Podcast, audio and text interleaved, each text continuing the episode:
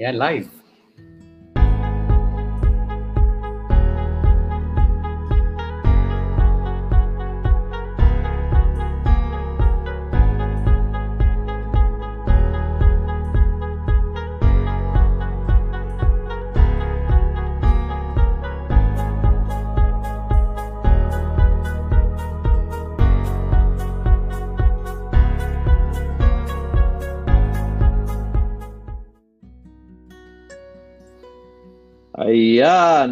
Hello. Magandang hapon po sa inyong lahat. Hello, Father Jix. Kumusta ka? Hello, Father Luciano. Mabuti. Kamusta? Mabuti naman. Awa ng Diyos. Welcome. Awan ng Diyos. And uh, thank Salamat. you. Thank you for ano for having time again, no? And uh, ito ay our uh, ewan ko na ilang episodes na tayo. Hindi ko mabilang. Pito yata. Pita, Oo. kung pito na ito, ang bilis ah. Oo, Oo. naka naka na, walo yata ito kasi nakapito Ang walo. nakasave. Oo. Oo. Oh, nakasave. yeah. Yan, very, very, very good. So, una sa lahat, uh, welcome po sa lahat and don't forget to share this post.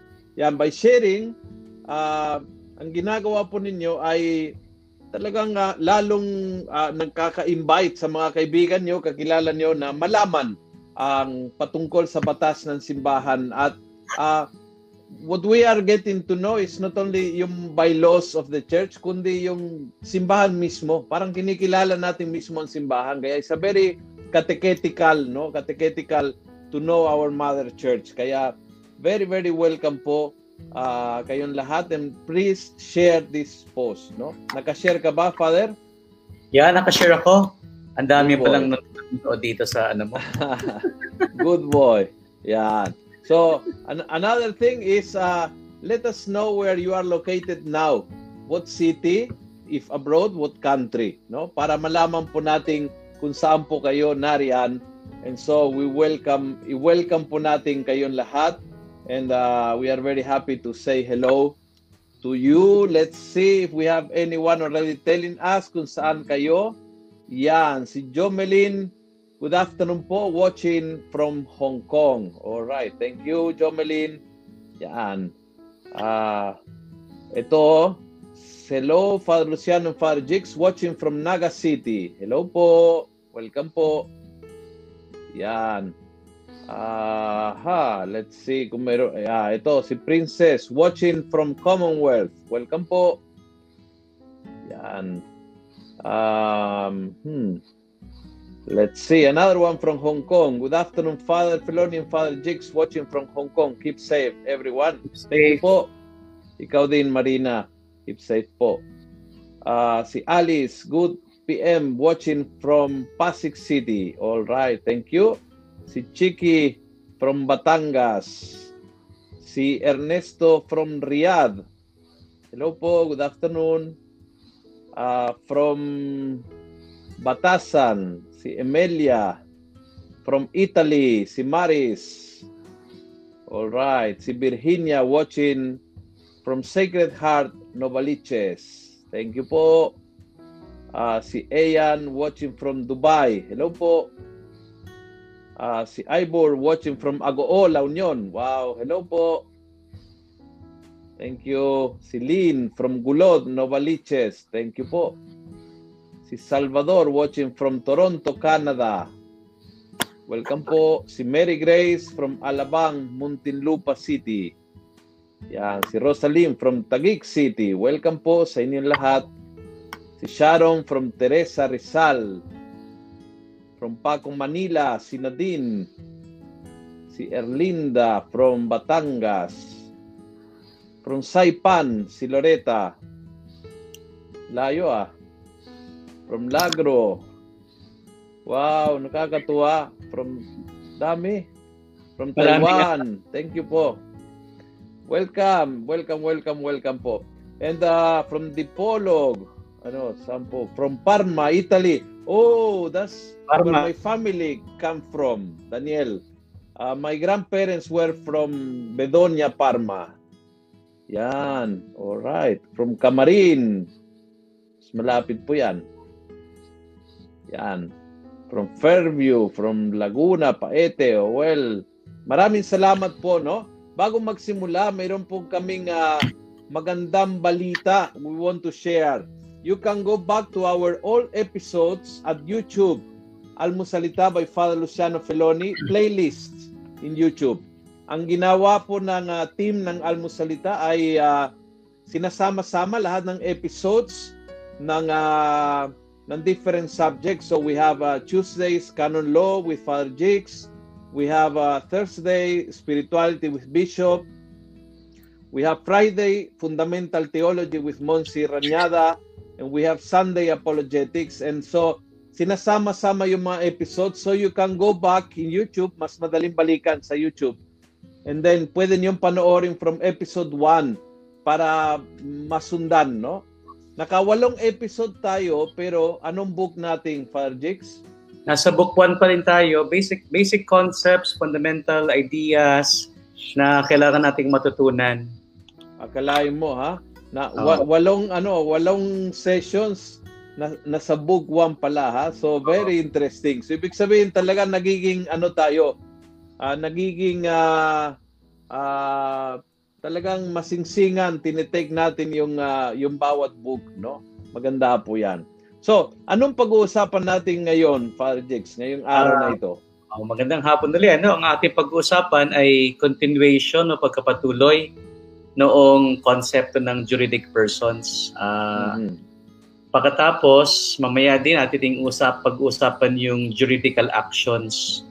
Mhm. So, ano pa sabihin ng dalawang concept bagay na iyon? juridical so- persons and juridical actions. Acts, actions. Oo. Oh. juridical person sinimula natin noong nakaraan no so Hmm. how how would you describe a juridical person Oh, ito yung mga pinagsama-samang tao o mga bagay ah, na maaring tawaging public or private juridic persons. Ang kanilang purpose ay sa ikapagtataguyod ng kapakanan ng simbahan sa kanyang gawain. So ang kanilang gina- ginagawa ay sa ngalan ng simbahan.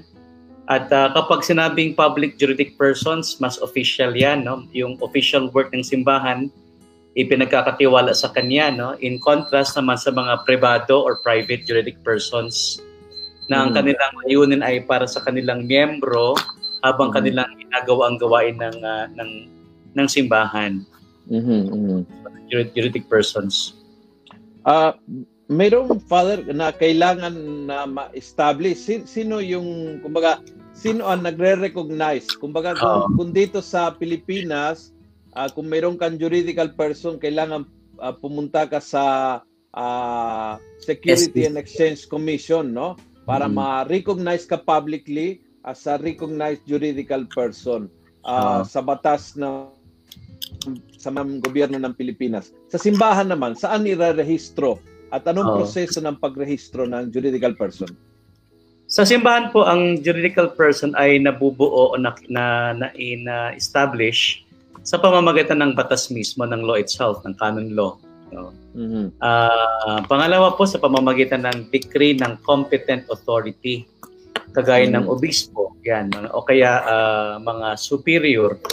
Sila yung mga nagbibigay ng ah, pahintulot o recognition ah, na mas masimula na mabuo o ma-establish ang mga juridic persons. Ah, kagaya po sa SEC, bago ka Mhm. maging juridic person, kailangan mo mag-present ng iyong ano eh, ah, constitution and bylaws.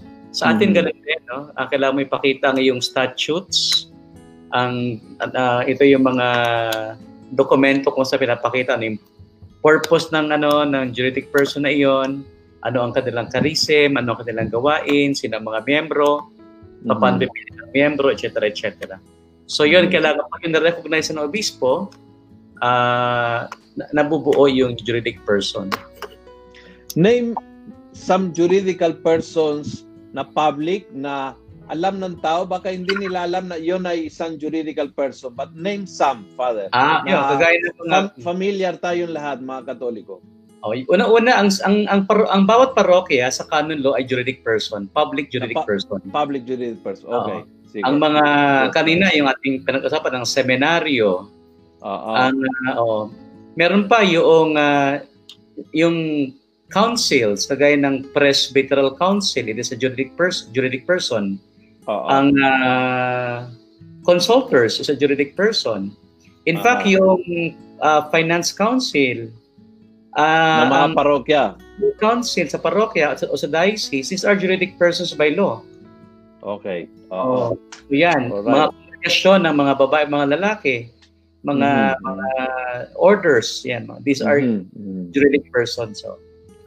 Ah, private. Ang mga private, yung mga samahan na maliliit, mga samahan na halimbawa ng namamanatak sa Santo Niño, Confradia.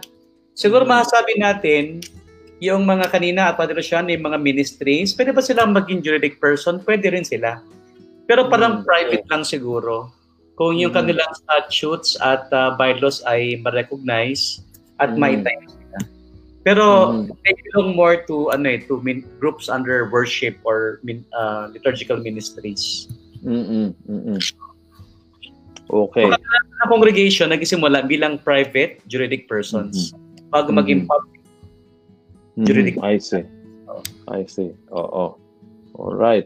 So, um, ah, paano ang decision sa isang juridical person? Mayroong mayroong boss, may may yung presidente, halimbawa, yung coordinator ang magdesisyon mag-isa o kailangan mayroong parang ano, parang yung mga homeowners na Ah. sanay tayo kasi yung parang yung yung ka sabihin natin counterpart no on the on the civil side will be yung mga homeowners association Uh, yung mga ah, yung mga an- an- ano ba yung mga club ah, member board board of trustees ng ah, mga ganun ba? So Mm. um dito sa simbahan sa mga ah, juridical persons how do they make decision? Ah, Mm. democracy ba ito? Kailangan ah, may public call to ah, like like yung mga homeowners mayroon silang mga um, general assembly kailangan a certain number of people umaaten ganon din ba ito Meron ding uh, democratic ano, yung processes Mhm. o prosesong pangdemokrasya sa uh, decisions na ginagawa ng juridic persons. Tandaan natin, Mhm. yung juridic persons binubuo ng tatlo mahig o mahigit na mga tao. So, Mhm. ang decision nila ay dapat collegial. Collegial actions Mhm. ang tawag doon. Mhm. Ngayon, ah, ibig sabihin ng ang ibig sabihin nun, ang juridical person ay dapat kumilos pamamagitan ng collegial actions o Mhm. yung pasya ng lahat. Ng Mhm. lahat. Ayun po, legally speaking, kapag sinabing pasya ng lahat o yung collegial Mhm. action, hindi po nangangahulugan na sa, sa isang daan lahat kayo pare-pareho ng decisions. Ang kailangan dito ay, according to canon law, yung absolute majority o yung majority. Mhm. Oo. Ano ba yung majority? Ang majority po, ah, ito yung mas nakararami. Ay, ibig sabihin majority, Mhm. mas nakararami.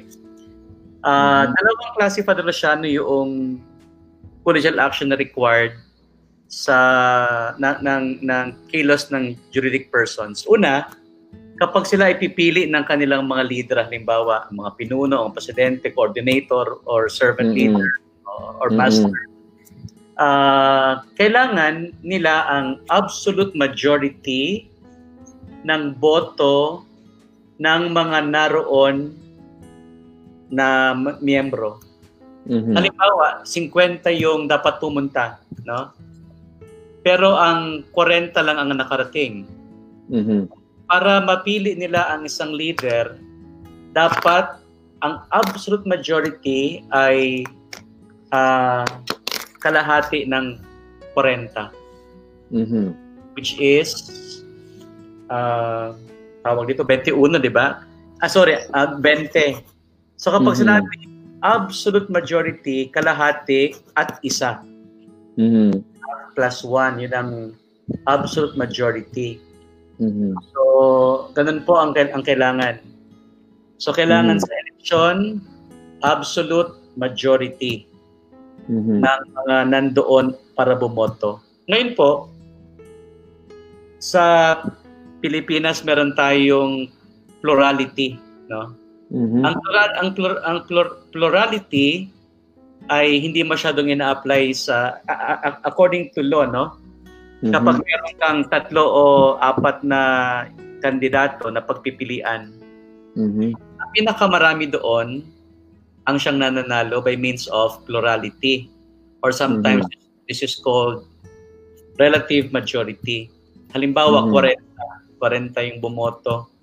Mhm. Yung una, ang tinanggap niyang boto ay 15. Mhm. Yung pangalawa ay 10. Yung pangatlo ay ah, lima. So ilan na yon? 40 na ba yon? So, kaya yung, yung tapos may meron pa tigli lima. Ang labing lima, ang pinakamaraming boto, siya yung napipili. Yun ang plurality.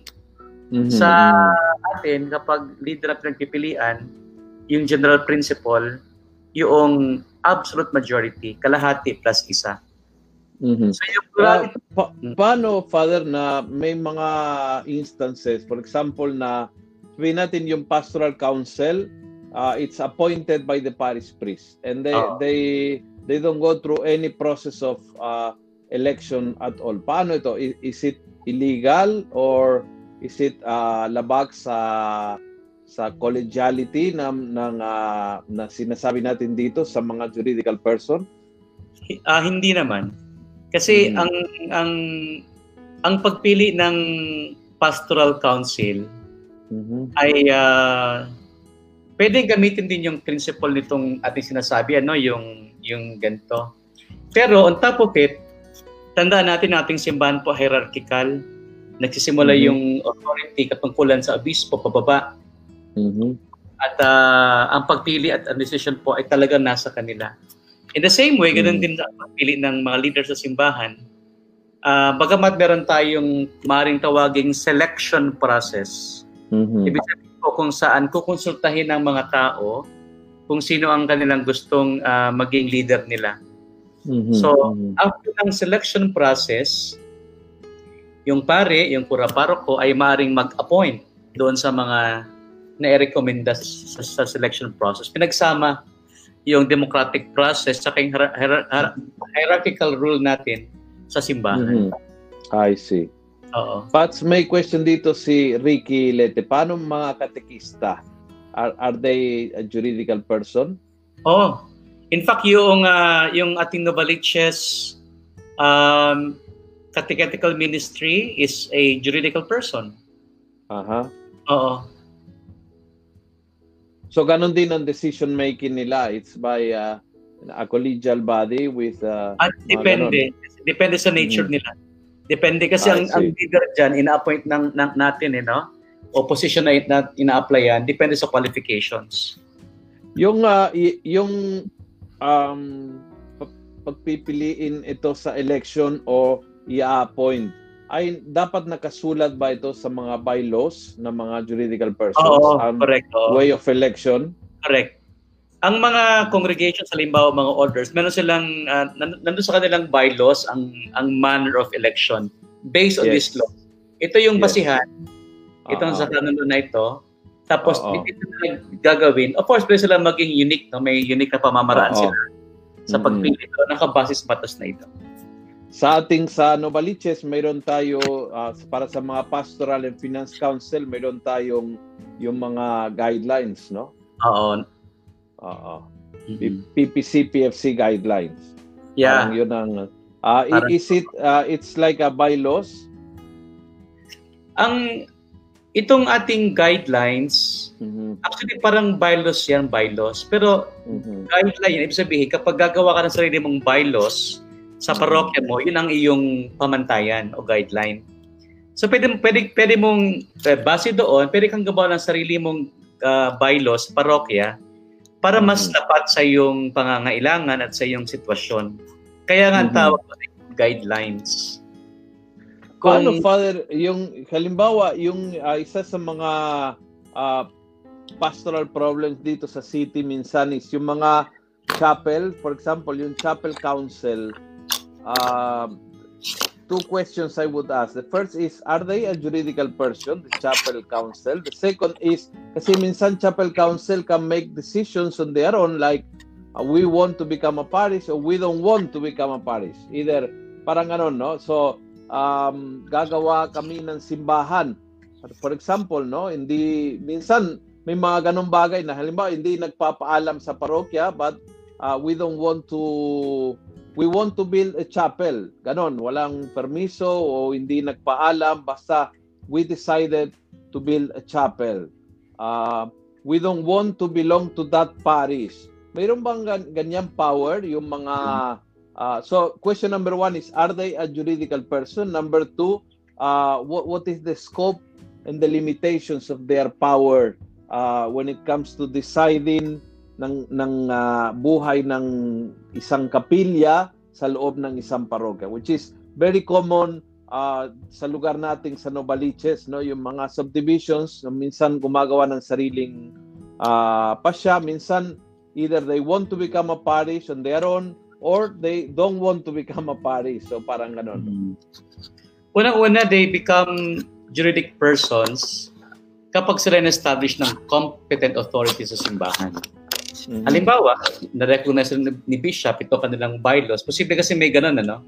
Para I don't know kung meron talagang ganong klase. So, mm-hmm. kung hindi ganun, sa makatwid, sila ay under ng parokya. Mm-hmm. So, yung kanilang decisions ay uh, tawag dito, dapat sumasang-ayon sa mission ng parokya. At kung mm-hmm. sila man ay juridic persons, I'm sure na ang parish priest ang talagang ano doon, ang uh, pinaka sabihin na nating uh, president nung samahan mm-hmm. na iyon. Hindi maaring la- la- la- labas sa decision ng ng ng ng parish priest. May mga mm-hmm. sa, sa sa diocese na nag nagtatayo ng mga simbahan o mga mm-hmm. chapel. Uh, parang mm-hmm. private it's more of private enterprise ng mga yan eh, yung mga kusa nilang ano, kusa nilang uh, sinimulan. Hindi naman necessarily uh, dahil sa yun ay gawain ng simbahan. So in that sense, private pa rin sila at hindi sila juridic, juridic personalities. Ngayon, uh, kagaya... Tama bang sabihin, Jix, na not necessarily because you are a SEC register juridical person uh, sa harap ng gobyerno uh means that you are a juridical person sa harap ng simbahan. Tama, tama, tama yun. Oh. Hindi, hindi nangangahulugan na ikaw ay na-constitute ng SEC as a juridic person having a specific uh, uh, religious uh, uh, undertaking, ikaw ay juridic person sa simbahan. May mga mm-hmm. ganyan eh, yung mga tinayo mga foundations ng mga pare. Mm-hmm. Di ba? Mm-hmm. So, oh. foundation nila yun, mga credit cooperative. Mm-hmm. Pero hindi nangangahulugan mm-hmm. na yun ay juridic person under the church. Ah, okay. Ito, uh, question ni Maria Elisa, sang-ayon po ba kayo na dapat palaging napapalitan ang uh, ministry head? Uh, uh, sabihin natin uh, to to apply to what we are talking now, no? Uh, uh, is the leadership in a juridical person uh, has to be it, it can it be perpetual or it has to have a concrete term na malinaw kung every so many years papalitan kasama po doon yung sistema ng pagpalit. Nasa bylaws o statutes ng isang juridic person yung transition ng ng leadership at hindi yan perpetual. Alam na alam natin mm. yan sa simbahan na halimbawa yung term ay walo, apat na, apat na taon, mm-hmm. at pwedeng ma-re-elect o kaya six years without re-election. Na, nakasaad yan sa mga mga bylaws sa statutes ng juridic persons. Sa simbahan naman mm-hmm. natin, nakasaad sa ating guidelines din yung limit ng terms ng ano ng mga heads ng mga ministries. Nasa mm-hmm. nasa ating guidelines 'yan. Oo. Mm-hmm. Of course, mm-hmm. uh, maaari siyang i-reappoint ng ng kura paroko. I see. I see. Another question here uh, from EJ. Father, can a uh, parish uh, denotes its status and back to a chapel once the parish priest discharged or transferred from his post. Thank you. Uh, okay. So as I said, no, yung, yung parokya is a juridic person. Once established ang isang juridic person, uh, by, by, by, by law, by nature, it is perpetual, mm-hmm. pangpalagian. Ngayon, mm-hmm. ang parokya, bagam, ang, ang parokya po ay hindi basta-basta i-revert sa yes. kanyang o tanggalin ang kanyang estado bilang isang parokya. Mm-hmm. Unless by suppression of the of uh, the, the bishop by the bishop, no, by the bishop. So, Mm, mm. ang tanong kasi rito kung yung pare na discharge or na transfer, hindi hindi, basta-basta. Kasi by by Okay. nature, ano yan, perpetual lang isang parokya. Pero posible, no? Kasi galing ako sa isang parokya ng ganyan, yung Holy Trinity. Posible na manatili ang parokya, pero nagbago ang address. Ang seat, oo. Oo, tama? Oo. No? Kasi, Oh. for example, in, in Holy Trinity was one, I think, uh, we, we have two or three cases in Novaliches na nanatili ang parokya but yung uh, yung uh, see of the parish ay na-transfer ng uh, lugar, oo, ng Oo. location. Tama. Okay. Good. Sige po. Uh, let's go to the next question that will be uh, wait ah. Teka muna. Uh, decision uh, paano ang botohan? Yan.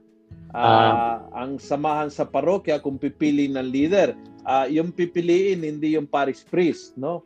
Yung usapan dito is Oo. yung oo, PPC, yung- di ba? Coordinator. Uh, uh, Oo. PPC, uh, Execom, ganyan, o correct, officers, at saka yung uh, yung Finance Council officers, tama?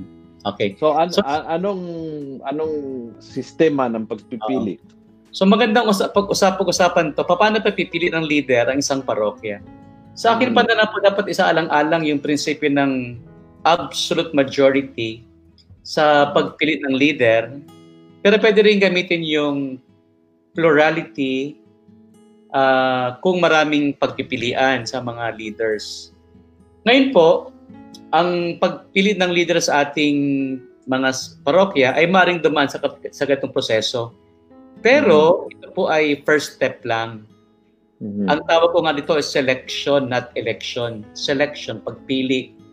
Kasi po, mahalaga din nating i-uphold yung hierarchical structure ng ating simbahan. Kung saan po, yung pamumuno ay nandun sa kura paroko at magiging Mhm. pagpili ng mga mga magiging leader niya.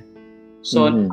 nasa kanya nasa kanya ho talaga yung ah, katungkulan at kapangyarihan para magpumili ng mga leader na kanyang makakatulong sa gawain So- ng parokya. Oo.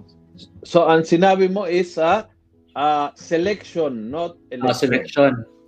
Tapos Mhm, mhm. confirmation o appointment Ah, ng para paroko. Ako sa palagay ko ito pinakamagandang proseso para yung sa proseso ng selection, meron ding share yung mga tao sa kanilang Oo. gusto maging leader.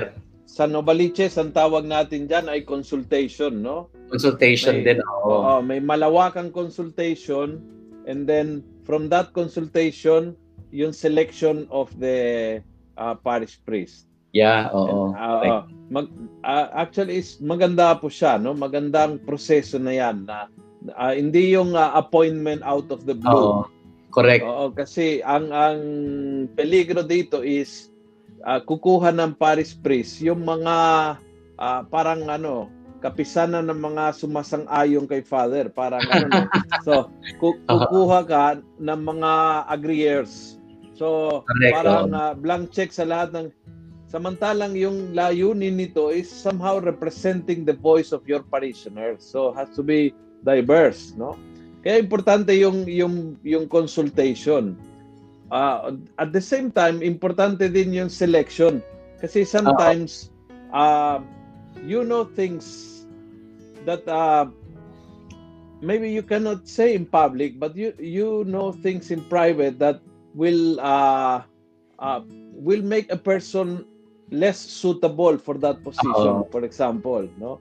Or So yung mga ga- oo, mga ganon, no? Kaya i- it's a mix of consultation and uh, appointment. Appointment. Mahalaga, Saka, no? Mahalaga. Padre Luciano, yung, yung kura para ko talaga, ang kanyang work is to discern para sa kanyang Oo. pamayanan. Oo. Mm-mm, mm-mm, So, kanya talaga yon. mhm, mhm. Uh, how about yung mga ministries under the parish? We- Because we are talking about uh, PPC, Pastoral Council, and Parish Finance Council. What about the ministries? Uh, yung uh, officers ng lay minister, officers ng lectors and commentators, officers ng Legion of Mary. Ano ho yung uh, proseso ng pagpipili? Pwede rin naman sa selection or consultation, tapos appointment. Pwede rin ipagsama yun. Ang ibang pare, they just they they just appoint which is really Mhm. not a problem. Okay okay lang okay din 'yon. Pero kung gusto niyang Mhm. merong participation yung Mhm. mga tao, pwede naman niyang mag uh, consultation or selection process para mag para mag-mature din sila sa pagpili ng kanilang leader. Okay. From Dolores Quintela, we have a question, Father Jix. Kung magpapatayo po ba ng chapel, kailangan po ba ito ikuha ng permit? Salamat. At anong ah, siguro po iba't ibang klase ng permit. Halimbawa, yung occupancy permit, permit to build, eh, these are needed no kasi gagawa ka na ng ano. Civil oh, civil permits Oo. yan. Sa Barangay simbahan, permit, etc. yeah, sa simbahan lang din po, kailangan nyo ring kausapin na inyong ko pag nagtayo Mm. kayo ng, ng kapilya. Kasi maaari naman na ano eh, kada cluster o kada kawan o barangay nangangailangan ng kapilya. Pagkatapos syempre mga tao gustong magtayo ng kapilya para ma mamisahan ng pare every Sunday para sa mga kawan o barangay na iyon. So magandang Mhm. magpaalam sa sa pura paroko para maplano mabuti. Mhm. Saka para malaman nyo kung ano yung dapat uh, ang makinakailangan sa pagpapatayo ng kapilya. Yes. Importante po ito, no? Talaga na huwag po kayong dumiretso ng gumawa ng hagban, no? Importante na mag-coordinate lagi sa ah, parokya. Talaga po yun. Yung, yung trabaho ng kura paroko, sabi nila, ay parang director ng orkestra, no? Yes. Hindi siya tumutugtog ng instrument, pero kino-coordinate niya para maging ah, harmonious, no? Kaya importante ho na hindi ho yung magsolo-solo yung ah, instrument kasi magiging magulo ang tunog no ng parokya. Kaya importante ho yung ah, yung pagpunta sa Gura Paroko at ah, importante na hindi kayo dediretso sa obispo kasi ah, bababaliking ng obispo sa Gura Paroko. So pa, para hindi sayang ho yung ah, effort ah, it's like ah, the city will not entertain uh, building permit if you don't have yung barangay permit. Barangay first, permit. No? So, oo. parang ganon, no? So, yung simbahan, ang parokya mo is your barangay permit, barangay level. And then, uh, yung diocese is like yung mayor, no? So, you, you don't go to the city without the barangay permit kasi pababalikin ka, no? So, parang ganon siya. Hmm. Okay, very good. So ano-ano mga ah, mga katangian ng juridical persons, ah, Father?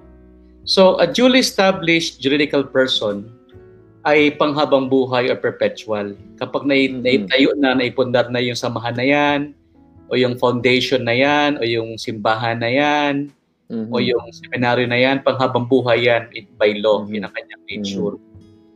Pero ito po ay maaring mabuwag sa pamamagitan ng suppression ng obispo. O, Mhm. o kaya maaari itong ma- mawala by law. By law, ha? Mhm. Halimbawa, ano, may isang congregation, ano? Tapos sa loob ng isang daang taon, wala nang wala nang activity yun. Wala na members, kumbaga. Wala nang members, na okay. members. After 100 years, that's uh, considered suppressed by law. Kasi oh, I see. By competent authority. Ito naman by law. Parang So, naalala natin, Ah, after 100 years, 100 years. Oo. So that's considered uh, so, automatic. Parang ano automatic yan? by law. By Ah, law. ah, Ayure. I see. They, they, they exist. They Ah. don't need anyone to suppress them. Yes. Automatically, mawala ang visa ng kanila. Uh, it, in, in dalawang ito, dalawang forms of suppression or ending the life of a juridic person ay sa mga public juridic persons. Sila mga private juridic persons can end or can be suppressed by the means by means of members if they if they decide to do so. Kung ayaw na nila na hindi nila kaya ang kanilang gawain, pwede na sila ma- ma- mag- mabuwag. Halimbawa ng mga private juridic persons, yung mga association ng mga pare, mga fraternity na ano, nag-exist. Oo. So, yun, yun ang mga private juridic persons na pwedeng mabu- mabuwag kapag sila ay nag-decide na sila ay titigil na. So, pwede rin ang mga juridic persons, pwede rin ah, pagsama-samahin. Halimbawa, kung maalala mo, Father Luciano, yung mga congregation ni Monsignor Fidelis, no? Yes. Ang iba doon, pinagsama-sama ni Bishop eh, kasi marami parang duplication. Ang Mhm. tawag doon ay conglomeration o Ah, consolidation. oo. Mhm. Pwede rin ang juridic person mag magkahiwa-hiwalay. Halimbawa, ang isang parokya, ah, Mhm. magtayo ng panibagong parokya out of that parish, no? Ma- ma- mahahati yung parokya na yon, yung isa magiging bagong juridic persons. Ah, pwede- yes. Sama-sama. Maraming tayong ganyan. Maraming tayong Oo. ganyang experience, no? It, sa US naman, baliktad. Ang kanila naman, conglomeration or consolidation ng mga Correct. juridic persons, yung mga parokya na dating Sa Europe din. Oo. pinag ginawang isa na lang. Pinagsama-sama. Oo. Oo. Pwede rin diocese yan, no? Pwede rin Mhm. ganun sa diocese. So, Mhm, mhm, mhm. Oh, I see. I see. Oo. so yun. So, I I, hope meron na nakuha niyo na yung konsepto ng juridic persons. Ito yung mga mahalagang bagay na dapat nating ma, ma- maintindihan Yes, at may yes. sa ating buhay. Mhm, mhm. Ah, may question dito. Ah, if a legitimate juridical organization intends to raise funds for a certain cause, would that fund be taxed by government taxation office? I'm sure it, it, it will be. Kasi even yung mga donations sa simbahan, sa mga ano, are, are taxable eh. Unless, hindi ko alam ang rules sa SEC, ano? Yung mga foundation siguro, Mhm. uh, I think these are tax exempt, yung mga foundation. Pero very strict sila sa mga foundation ngayon eh. Mhm. Kasi baka doon nil- nilolaunder yung mga pera. So Mhm, kahit mhm. yung ang cost niya, taxable yan kung covered by taxation laws. Mhm. So you, uh, anyway, you, you uh, all that kind of application has to be done to the government, not to the Yes. church. No? Ah, ah. Sa atin wala, Kasi wala ng ganyan. Wa- wala naman tax sa simbahan. Oo. But if you want to be tax free, you have to apply for it, no? I Oo. I remember I I was in Caritas and then we we had this uh, application for tax Yes. exemption because of charity, no? Yes. So, oo, but you have to apply. You have to apply. Oo. But that, that's a good question, no? Uh, yung mga, uh, can you say something about the funds of these juridical persons? Do, do they do they have uh, uh, funds? Do they do they administer? Do they, do they have the capacity of, uh, let's say, acquiring uh, properties? Uh, can you open a bank account or acquire a property with uh, uh, kung, kung may nakikinig dito mga parishioners, mga tao sa parokya, usually may mga simpleng question dito na pwede mag-apply. Halimbawa, yung kontador ng Meralco sa pangalang ng chapel, pwede ba Yan. yung, Oo, yung ilaw, ah, ngayon, ah, Alin Rosita ang nagbabayad ng, ah, ah, kumbaga, yung, yung metro sa pangalang ni Alin Rosita ngayon, pwede bang ilipat yan sa pangalang ng ah, ah, chapel or ng parish, yung mga Oo. ganun ba? Okay. Are they allowed to ah, buy property, own bank accounts, and all that? Yes. Ang juridic persons po can can acquire, can manage and dispose uh, Mhm. of its its its own assets or properties whether money or otherwise, no. Meron din Mhm. tayong um, law regarding that sa temporal goods, no. Paano mag-acquire, paano mag-alienate ng mga properties. Mhm. Ngayon, um, regarding management of their funds, Ah, Mhm. yan po ay may may dalawang ano yan. Di- ah, these are covered by general universal law tsaka Mhm. yung particular law ng bawat ah, juridic personalities, no? So Mhm. yung uh, assets acquired by the juridic persons belong to the juridic persons. The liabilities incurred by them are Mhm. also to them. So yun ang yun ang principle diyan.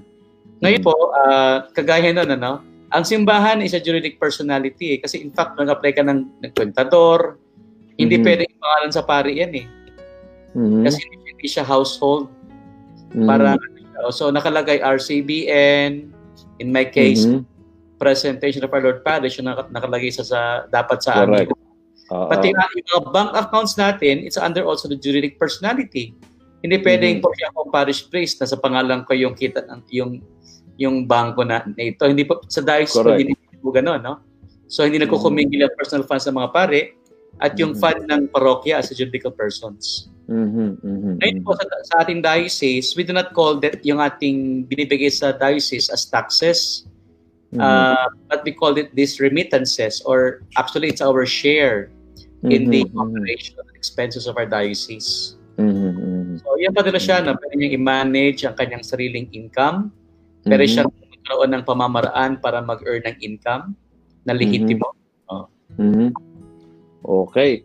Ah, dito mayroong ah, isang question in ah, isang comment I think is in three parts. I, we will ask Jing ah, Miraflores to if you can put it together.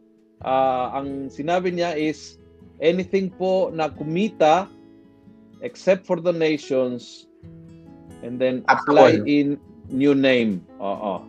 So yon. Ah, if, if you can put it together, uh, Jing, into a comment para ma mabasa po natin. And we have another question dito, uh, to Joe Manly Villaruel. Father, ano pong pinakabalid na pwedeng paalisin ang kasamahan sa organisasyon? So, Ah. um, yung, yung parang ano eh, how do you call that? Uh, yung, yung termination or Oo. uh, or, ex, or expel or whatever. Uh, So kapag pinag-usapan po ang juridic persons, meron silang uh, provision regarding dismissal of members. aha. Uh, uh, uh, basically by means of an offense defined by their statutes. Uh, Aha. So kapag may violation pa, dapat nakalagay sa statutes ninyo kung paano ang isang member na, Okay. na, na nahi, nahihiwalay. Kagaya po halimbawa, sa example lang ano, sa Mhm. let's say let's say ah, yung mga lay ministers kapag ang isang sa ating bylaws ano eh yung commission of of crime in in Mhm. civil law moral turpitude it's, Mhm. it's transfer ng ibang parokya so Mhm. dapat may basis ang sa madaling sabi may legal basis para maalis yung isang member Ah, dapat Mhm. po may due process kung siya ay ina-accuse ng commission ng isang offense Mhm. only then can you dismiss a, a member of Mhm. uh, of the juridic person or the group. Mhm, mhm, mhm. Ah, yung dismissal process at saka yung authority na allowed to dismiss ay ah, dapat nakasulat yan sa bylaws. Yes, oo. Dapat naka-define 'yan. Kasi hindi pwedeng arbitrary lang eh. Ayaw mo yung tao kasi ayaw mo siya. Hindi pa pwedeng ganoon. Dapat meron kang Mhm. dahi- merong dahilan, may pamamaraan. May, Mhm, pat- may patayan at may pamamaraan na dapat sundin. mhm, mhm. Oo. Ah, ito sab- sabi ni Esther, no, to get tax exemption, the organization apply for PCNC certification, Philippines Council for NGO certification. Sa mga foundations, I think ito. Oo. Oo. Pero I, I'm not aware no, non-profit. Oh, non-profit. But I'm not aware whether the church has, oo, ang simbahan basically po walang ganyan. Oh, Hindi tayo- oh, ah, may- may ah, kumbaga um the the the church ca- can you say something about kasi I think this this is a misconception na the church doesn't pay taxes as a blank check Ah. it's it's a wrong concept it doesn't apply to everything Okay. it applies So, only tayo to donations Yeah. yes Father, We pay taxes. We pay Yes. taxes in in different ways. Tayo din mga Mhm. pare, we pay taxes in different ways, no? Kapag tayo bumili ng isang gamit, may tax yun. Kapag tayo kumain Mhm. sa Jollibee, sa restaurant, may tax yun. Mhm. Ah, we, we, we- yung ating mga sasakyan, we, we register them. May ba- bayad para sa gobyerno. Mhm. Ang simbahan din po ganun din ang ating diocese, we pay taxes for certain income. For instance, meron Mhm. tayong income na lehitimong income na hindi po Mhm. part ng donations ng simba sa simbahan. Mhm. Natatax po yun, no? Nag- And we pay taxes. We pay taxes also uh, yung ating mga mga employees, no? May mga ITR sila. Mhm. Men, men, meron po mga taxes yan. Hindi po ibig sabihin na zero ang ating binibigay sa gobyerno. Hindi po totoo yun. So, Oho, pag- oho. If you have transactions, for instance, transfer of ownership, halimbawa, binenta natin o inacquire natin, may tax pa rin yun. correct correct So may pay Oo. taxes in different in different forms, no? Ngayon po, yung income ng simbahan itself um, which is in the form of um, donation, no? Mhm. ay hindi siya in that sense taxable. Ngayon po ang Mhm. ang, Ang gobyerno naman ngayon, ang, ang ginagawa, parang gusto nilang habulin yung word donation to be taxable. Mm-mm. Mm-mm. So, kaya, well, it's, it's a legal battle. Some people will just change Mm-mm. terminologies kasi nga lahat lahat uh, ng gobyerno kapag dinefine nila, ano? Pero ay, ayon sa canon law, ang simbahan po ay may karapatan na mag-acquire, mag-maintain, mag-manage at mag-dispose ng kanyang properties. At meron tayong ano, meron tayong mga certain uh, law regarding temporal goods. Ma- maabot na, sa book 5. Pag-aaral Yes. natin. All right. Sa uh, tanong ni Roy, uh, what about commission parish servants, uh, example, uh, extraordinary ministers of Holy Communion who are also members of Masonic organizations? Are these, uh, um, sabihin nating, uh, uh, reasons or provisions for uh, expulsion or separation of a member? Sa ating guidelines, hindi ko nakita doon na nakalagay na kapag member ka ng Masonic organized group, ikaw Mhm. ay pwedeng tanggalin. Mhm. Pero it- in my own opi- my, my opinion is uh, since Masonic organization Mhm. uh, is uh, implicitly no Mhm. uh, tawag dito against uh, the, the Catholic Church. Mhm. In the 1917 code kasama doon 'yan. Sa Mhm. 1983 code hindi na siya hindi na siya explicitly stated. I Mhm. think uh, dapat hindi sila mag-lay minister. Mhm. Okay. So yun ang aking opinion na personal ha. Yes. From Don Parlate, I serve as lector in Makati Church. If I transfer to Pasig, can I serve in Pasig Church? Do I need permission from whom? Um, si, halimbawa doon, ikaw ay taga Makati, nag-transfer ka sa Pasig, isa ng residence. Mm-mm. O di wala ka na, di, wala. You just ask your parish priest permission in Pasig that you that you would In like to serve. Pasig, yes. Oo. and Kasi probably, he, he will ask you a recommendation letter from your parish priest in Makati. Um, kung siya po ay may domiciled na sa Pasig or kaya intention na talaga mag-domicile, I don't think that would be necessary unless yung Hindi, pero ang, ang, ang dito is yung, kasi these are different dioceses. Oo. Pero ibig ko sabihin, nag-search sa, sa dalawang parokya? No, I think uh, I I was serving in in one parish and now I want to serve in the other parish. So Oo. uh, the validity of the ministry, uh, the, Ah, the, pa- okay. uh, the parish priest may ask you to to get a recommendation from your previous parish to say that you are in Oo. good good standing. Kaso lang Standing. Uh, nag-transfer ka lang ng domicile. Oo, and correct. therefore- hindi naman siya permission. It's more of a were an- recommendation. Oo, an, an accredit, uh, you were an accredit uh, lector, a commission lector, so you can continue your ministry in the new diocese because actually it's a change of diocese, no? Yeah, correct. From. Archdiocese of Manila to Diocese of Pasig, no? Uh, but tama, what Father said, it's not a permission, but you you need a recommendation.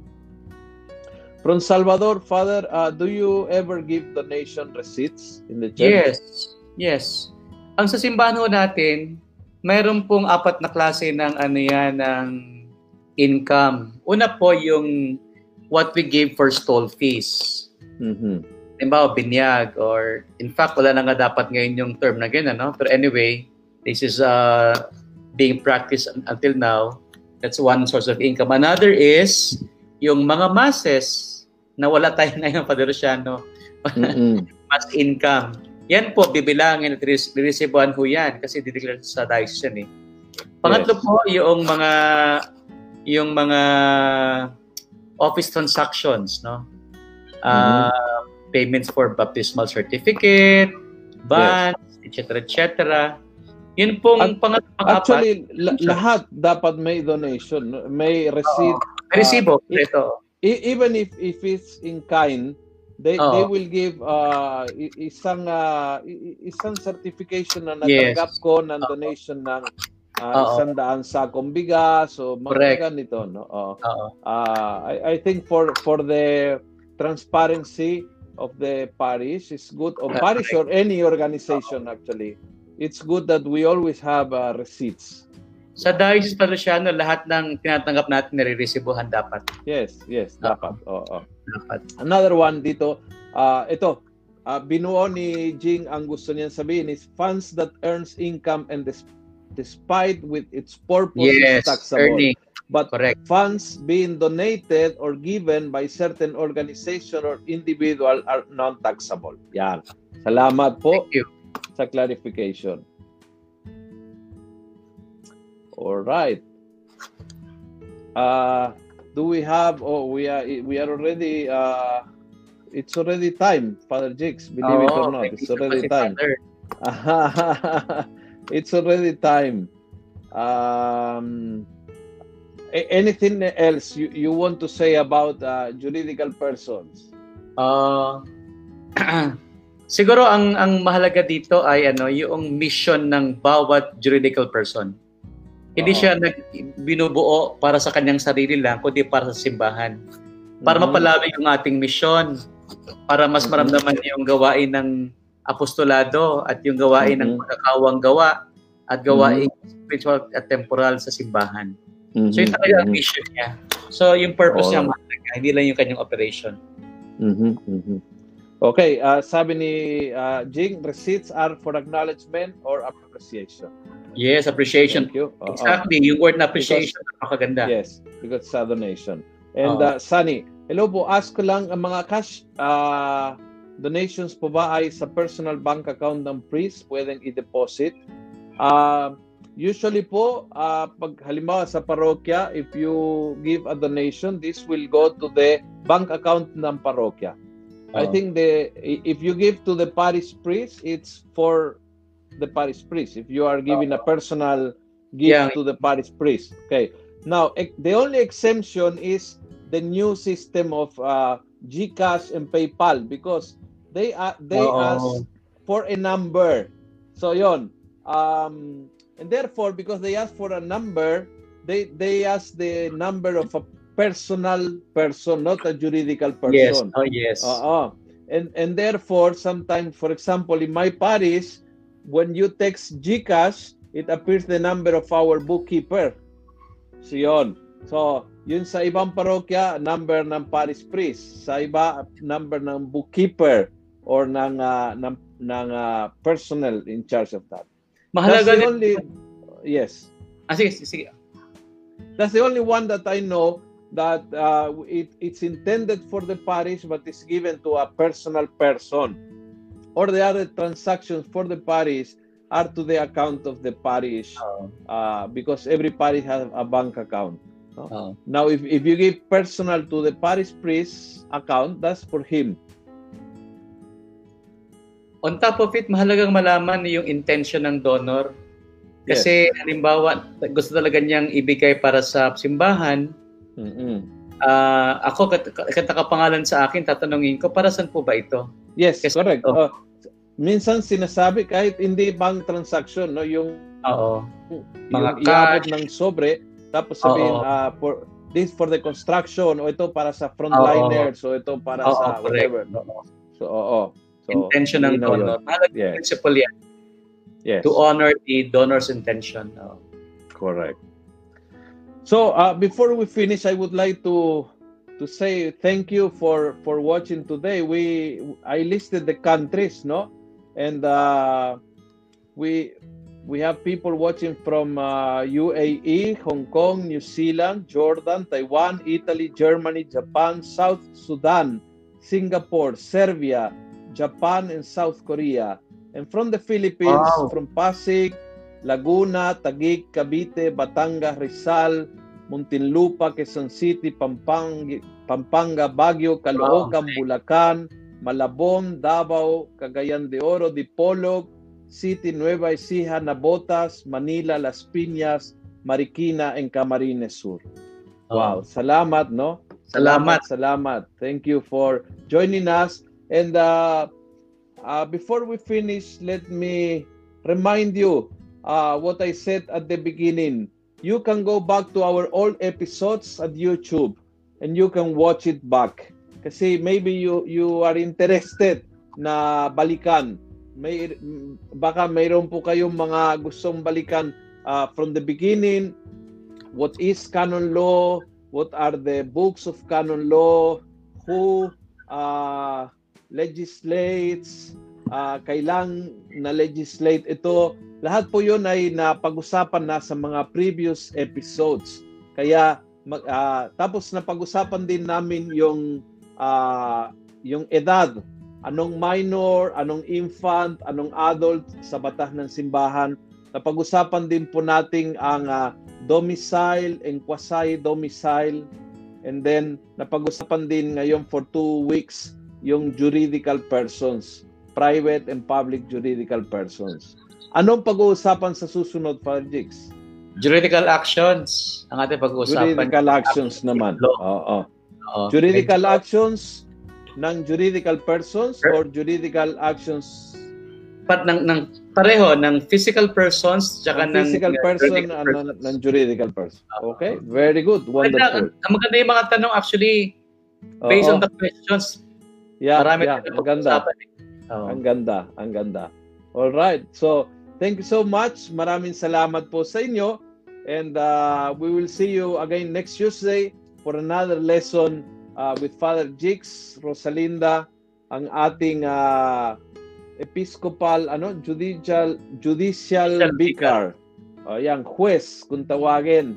Aha, at doktor in canon law and uh, our personal teacher online. Okay. Thank you very much, Father. Thank you, Father and, Luciano. Uh, we'll see you next week. See you. God bless. God bless. Thank you.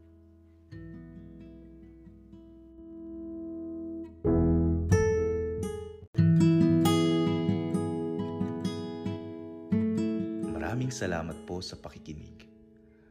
Huwag niyo pong kalimutang i-click ang follow button sa podcast channel na ito upang matunghayan pa ang iba't ibang episode ng Almo Collabs.